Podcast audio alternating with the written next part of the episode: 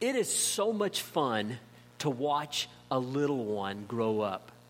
One of the most exciting aspects of, of seeing a little one grow is when, when a baby first begins to, to utter words. And dads, we know what their first words always are. Dada, of course, that, that's their first words. Well, almost always. But another word that those babies learn really fast is the word mine.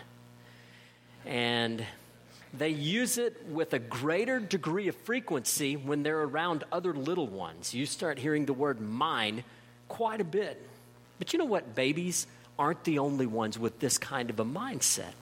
In reality, the world is definitely a me first kind of world. It's about me. Now, most of us have a sense that this isn't really the right kind of attitude, but then if we're honest, we really don't mind it when things go our way.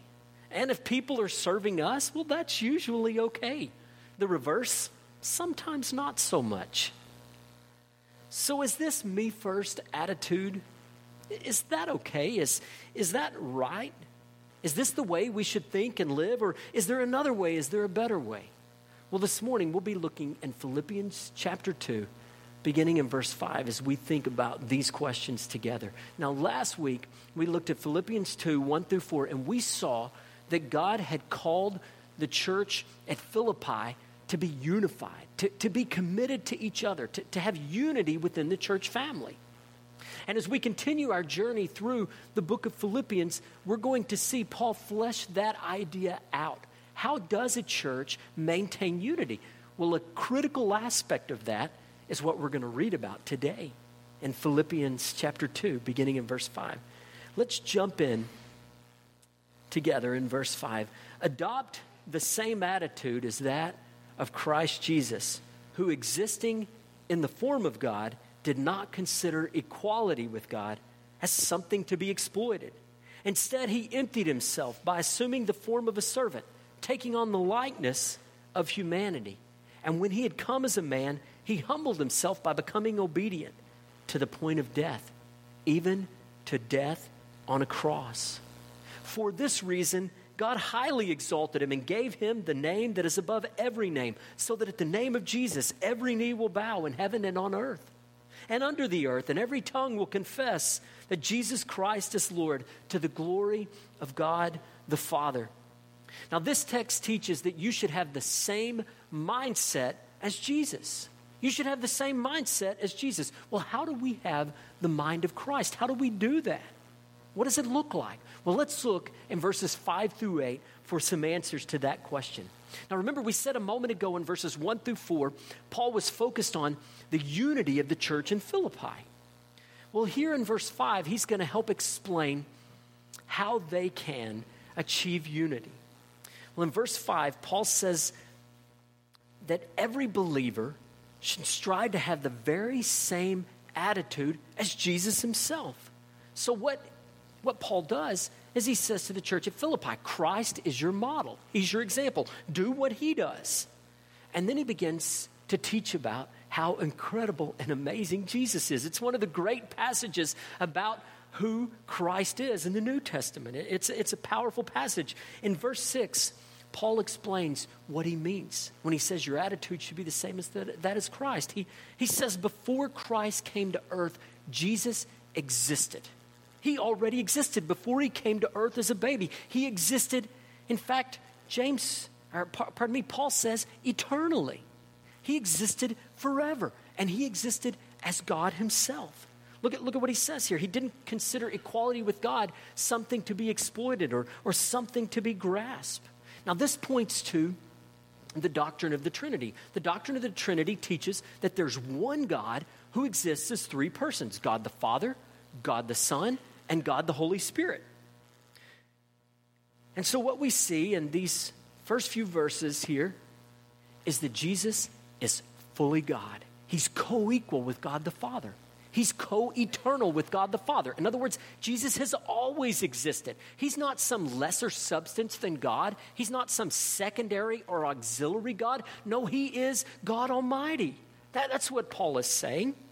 Now, we know that the world religions and the cults here, man, they go way off course. They go way off course. They cannot accept the fact that Jesus is divine, that, that he is God Almighty. Mormons, for example, believe that Jesus wasn't always God, but that at one point in time he was a human like you and me. And by his work, by his good works, he achieved divinity or he became a God. So when we talk about Jesus, we need to ask which Jesus are we talking about? Jehovah's Witnesses, for example, believe that before Jesus came to earth as a man, he was Michael the archangel, that he was God's first creation. It's very different than what you see in the Bible. Or Muslims, for example, believe that Jesus is a good man, that he was a prophet, but not that he was the divine Son of God. That they reject that. Now in 2 Corinthians 11:4, Paul warns the church at Corinth to be careful about those who would come preaching a different Jesus. And so we need as we reflect on this passage to recognize that just because someone says Jesus, it doesn't mean they're talking about the one true Jesus, the God of Scripture. And so we need to ask ourselves always when we're evaluating ideas and thinking through um, people's claims, we need to ask does this square with what the Scripture says? And if it doesn't, then we need to be very careful. You see, the Scripture teaches that Jesus is fully God, that Jesus is fully eternal, that he is eternal, that he is equal with God the Father. Now, in verse 6, Paul says that Jesus didn't use the fact that, that, he, was, that he was God to his own advantage. He, he didn't hold on to the privileges of being God and grasp those, those privileges of being so mighty and so exalted. Instead, what does the scripture say? That, that he didn't hold on to those things, but he emptied himself, taking the nature of a servant. When it talks about Christ emptying himself, it doesn't mean that when he came to earth as a baby that he wasn't God. No, when he came to earth, he was fully God, even when he was on earth. But it does mean that he laid aside some of the privileges of being God. So he came to this earth, laying aside some of the privileges of, of his divinity, and he became a servant, took on human flesh, faced the kind of challenges that, that you and I face. Imagine the awkwardness of growing up sometimes. He went through that. Imagine the kinds of humiliations that we experience as people. Well, he was a human. He experienced those kinds of things. He was God in flesh, he was the God man.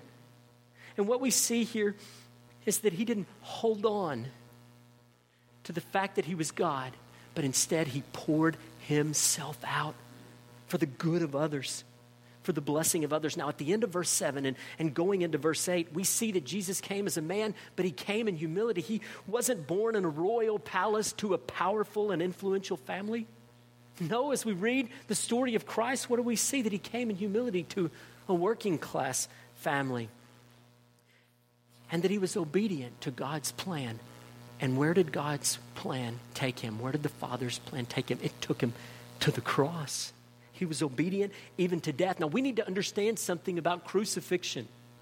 Crucifixion was reserved for the lowest classes. Roman citizens wouldn't ordinarily be crucified.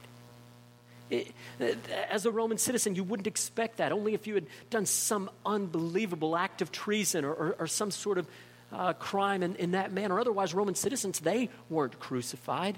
The Jews looked at anyone who was crucified as being specifically cursed by God. And often in the Roman Empire, what you saw is usually it was slaves who were crucified. So think about this. He's God Almighty, God eternal. And he leaves heaven, laying aside many of the privileges of, of his being God, and he takes on human flesh. And he dies the most humiliating and cruel death. Wow. What a Savior. What an unbelievable kind of love. So, how do we have the same attitude as Jesus had? Well, we live in conformity to Christ's example. We live in conformity to his example. Robert Chapman was a pastor in England in the 19th century. He was known for his deep and godly love of others. One, of, uh, one man describing him said this that he was as bold as a lion and as gentle as a nurse. Penn, uh, uh, Chapman penned these words to, to a missionary friend. He said this My business is to love others, not to seek that others love me. Now, a story about this pastor, Robert Chapman, is especially compelling. Chapman did a lot of open air preaching, it was, as was common in, in that time period in England. He would preach out publicly. And one day, a man who owned a grocery store in town came and he was offended at what Chapman said, and he actually spit on him. And through the years, he continued to, to attack Chapman. And so there was, there was difficulty there, but Chapman didn't respond in kind. He didn't treat this grocer the way that the grocer was treating him. And the story is told of a wealthy family member who came to, to see Robert Chapman. And as he was about to leave, he, he told the pastor, Hey, before I leave, I, I want to buy you some groceries. And, and so he said to Chapman, Where should I go? And Chapman sent him Guess where he sent him? He sent him to that grocery store. And so the wealthy man went to that store and he bought an abundance of groceries, just a lot of groceries. And the grocer said, Well, where do you want these delivered? And the wealthy man told him, I want you to deliver them to the home of Robert Chapman. Well, now the wealthy man knew nothing of the trouble between these two. And the store owner spoke up and said, There, there must have been a mistake. I think you've gone to the wrong shop. And the man told the grocer, No, this is exactly where Robert sent me. Well, when the grocer went to go and deliver the groceries to Robert Chapman, he went with tears. And he went to Chapman and he asked Chapman to forgive him. And that day, that grocer who had attacked Chapman time after time, he became a believer. He became a follower of Christ. You see, Chapman's humble love was so compelling, it moved him. It moved him to become a Christian. Now, friends, that is the kind of life that God wants us to live. That's living in conformity to Christ. That's the kind of life, the kind of way that we ought to respond to the people that are, that are in our lives. Now, let's think about how this affects our lives and, and our outlook. Well, first, we need to recognize who Jesus is. He's the eternal God, the second person of the Trinity, co equal with the Father, co eternal with the Father. All this to say, He is God. Why is that significant? Well, because of this being God, He became a humble servant. So reflect on the fact that Jesus gave up His rights as God and became a slave became a slave. Instead of holding fast to the privileges of, of being God, no, he came humbly, giving up his life, giving up his life on a cross. So we see what Jesus did. Now, now what do we do? How, how do we live? Well, Christ calls you and me to this kind of sacrificial love. He calls you to love like that. He calls me to love like that. Now, the focus in this passage, if you read all of chapter 2 together, is that this would be lived out in the context of a church family. So we would love one another with this kind of love. But obviously, the principles are far reaching. They should, it should affect how we treat those closest. How do we treat those who, who are closest to us? Do we treat them with, with this kind of sacrificial love? Or do we take them for granted and are we kind of rough and, and gruff and mean? Uh, I'll just I'll just let it all hang out. It's just my family. It's no big deal. There's nothing about that that's Christ like. There's nothing about that that models the kind of love that, that God has called us to. It should affect how you treat your coworkers, how you treat your employees, how you treat your boss, how you behave with your neighbors. You see, if we know Jesus, we are called to love others and to sacrifice for the good of others, to walk in humility. So, to have the mind of Christ, first, live in conformity to the example of Christ. Well, how else do we have the mind of Christ? Let's look together in verses 9 through 11 to answer that question. How else can we have the mind of Christ? In this section, God the Father is acting to honor his son Jesus because Jesus had laid down his life in humble obedience, God exalted him, as we see in verse 9. It isn't that Jesus had earned some kind of reward, but it is that the Father looked down upon his son, upon his son and his faithfulness, and he decided to freely honor him.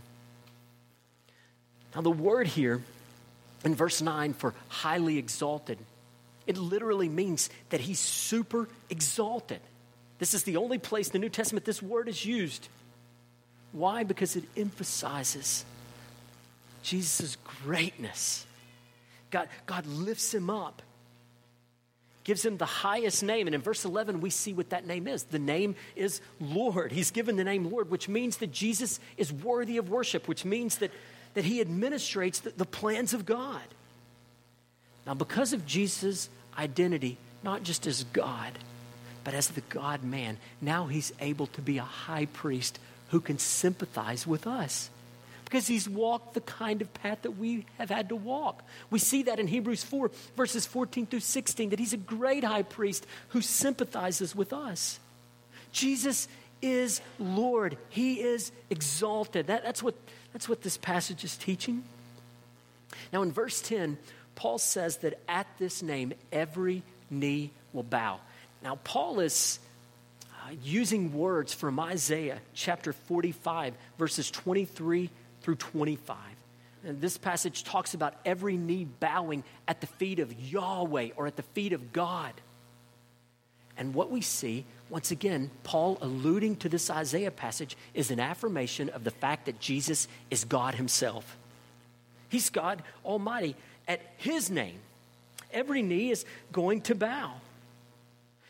And this says that every knee in heaven, that is spiritual beings, every knee here on earth, that is people who are alive, every knee under the earth, those who have gone on, who have died, every knee is going to bow. Now, what, is, what does this mean? It means that every single person is going to submit to Jesus. Every single person is going to bow before the Lord at the end of time. When He comes, He's going to come again as a conquering king and he's going to put all evil down. And when that day comes, every knee is going to bow. In verse 11, Paul says that every tongue is going to confess that, that he is Lord. Now, for those who have called out to Jesus in faith when, when they were alive, oh, these believers, they're going to gladly bow down. They're going to fall down and worship before their Lord. They're going to be delighted and thrilled to bow. It's the end of time and everything's going to be made right, and they bow with joy. But for those who rejected God's revelation of Himself, well, those, they face judgment. Hebrews 9:27 makes that quite clear.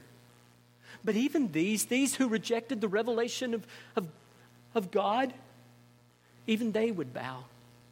Even they would confess that Jesus is Lord, not in joy, but in deep regret. So the focus here is on the fact that Christ will rule sovereignly. That every knee, every tongue, those who had gladly received him and those who had rejected him, every knee will bow. There might have been a time that somebody went around arrogantly and proudly and said, I don't care about any of that stuff. I'll do as I please. I don't believe any of that Jesus stuff. But, buddy, when this day comes, that'll all be gone. No, the most arrogant and proud boaster will be on his knees before the King of Kings, before the Lord of Lords. So Christ sovereignly rules over the universe. And we see at the end of verse 11 that this brings glory to the Father. You see, when the Son is honored, the Father is glorified. Remember that God is one who exists as three persons. So when the Son is honored, the Father is honored. Now, what does this have to do with our attitudes? Remember, Paul began in verse 5 with your attitude should be the same as that of Christ Jesus. What does this have to do with our attitudes? Well, here, Paul presents Jesus as an example. And the Philippians are reminded that a life of humble service is going to be honored in eternity. A life of humble service is going to be honored in, in eternity. Christ sets this example of incredible humble service. And God honors that. God lifts him up.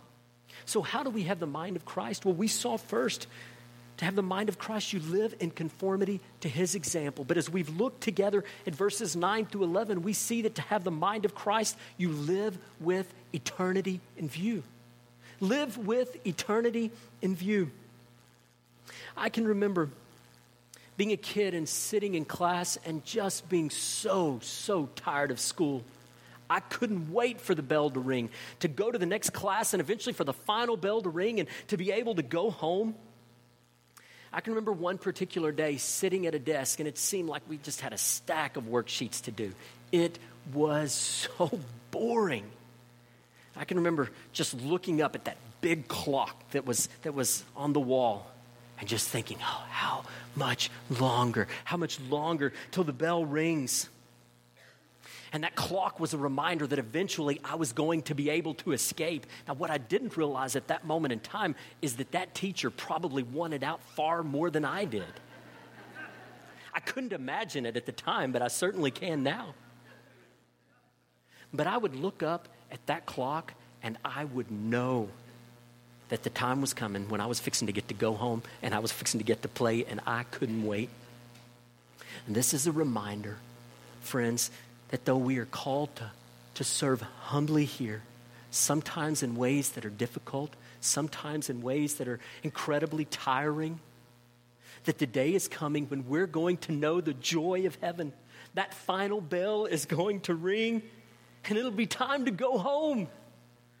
It will be glorious in heaven, there'll be no more temptations to sin, no more temptations to selfish pride or to haughty spirits. No, we'll walk in perfect Christ likeness. So, is a life of humble service tiring? Oh, friends, it can be. But you can look up at that clock and you can know that one day all things are going to be made right.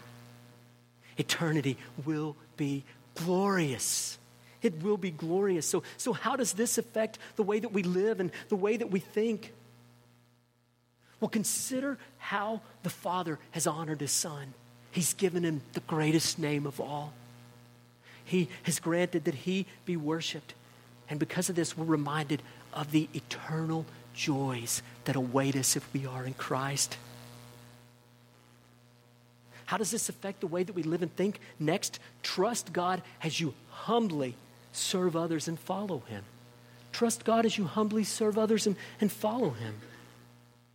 You see, Jesus followed humbly, and God, God blessed him in a great way. And friends, as we walk with the Lord, once we know Him and we walk with Him, God's going to honor that. He's going to make things right. In fact, in Philippians 3:14, Paul looked forward to the heavenly prize that was awaiting him. In Philippians 3:21, Paul speaks of the fact that our lowly broken bodies are going to be transformed into glorious heavenly bodies. So as we seek to be a humble servant in this life, we look to Christ's kingdom. We look to eternity and to the delight that is ahead. So serve others humbly serve others with grace just as Jesus did, eternity, it's going to make all the struggles worth it. As we reflect on this passage, we also need to say quite clearly that every person will bow down to the Lord. Every person's going to bow down to the Lord. For all who turn to Him, as we said a moment ago, bowing before Him will be a delightful joy. But for those who have rejected God's revelation of Himself, you will bow in the deepest regret. You will bow in utter despair.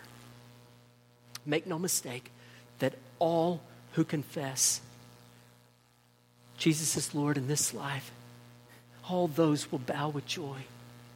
But all those who refuse to bow to the Lord Jesus in this life, well, they will bow to him. Friend, will you bow with joy?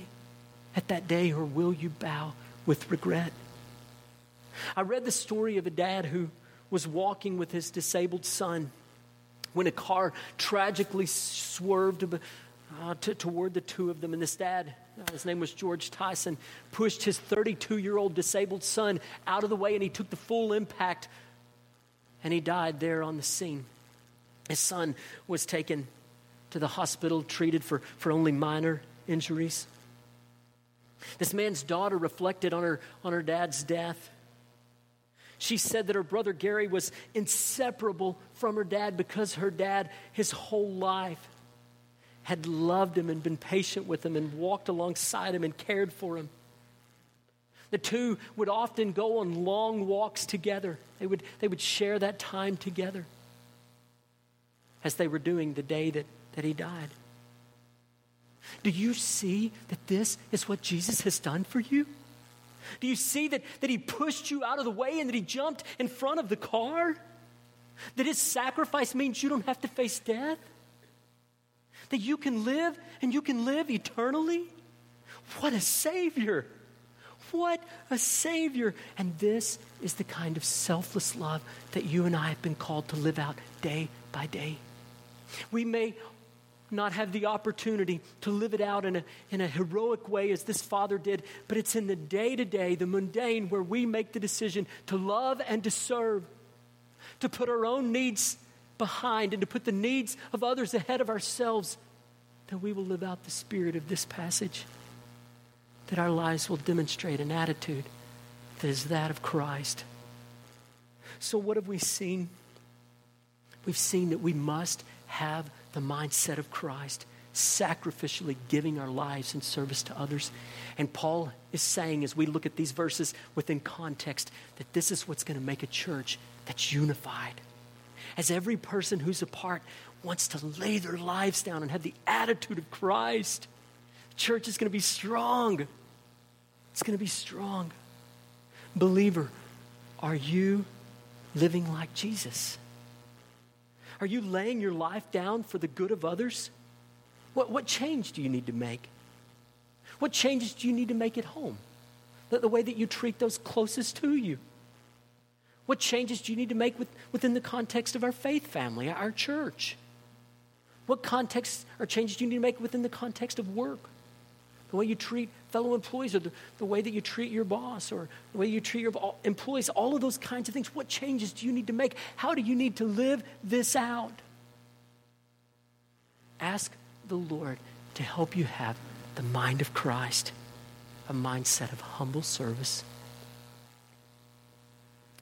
If that final bell rang out today, if it were the end of time I ask you, would you go to heaven? Would you go to heaven? Would you be among those who are gladly bowing at the feet of Jesus? You see, Jesus came and lived a perfect life here on earth. He lived a sinless life, and he was nailed to the cross. He took the, the punishment of our sins upon himself. He, he took that punishment and he made a way for our sins to be completely cleansed and for us to be able to be in a relationship with the Father. He was buried and he came back to life. The question for you is this Have you turned to Jesus in faith? You don't get into a relationship with God by being good. You could never be good enough. None of us could. You get into a relationship with God on the basis of Christ's sacrifice, and that's all. So today, if you haven't turned to Jesus, will you turn to him? Will you call out to him and say, Please forgive me for my sins? I want to be your follower. I'm putting my life in your hands. You know what the Bible says? That if you do that, friend, he will save you and he'll never let you go. He'll never let you go. Today, won't you bow the knee to him in joy? Won't you bow the knee to him in joy. Don't wait. Friend, you may not have tomorrow. Let's pray.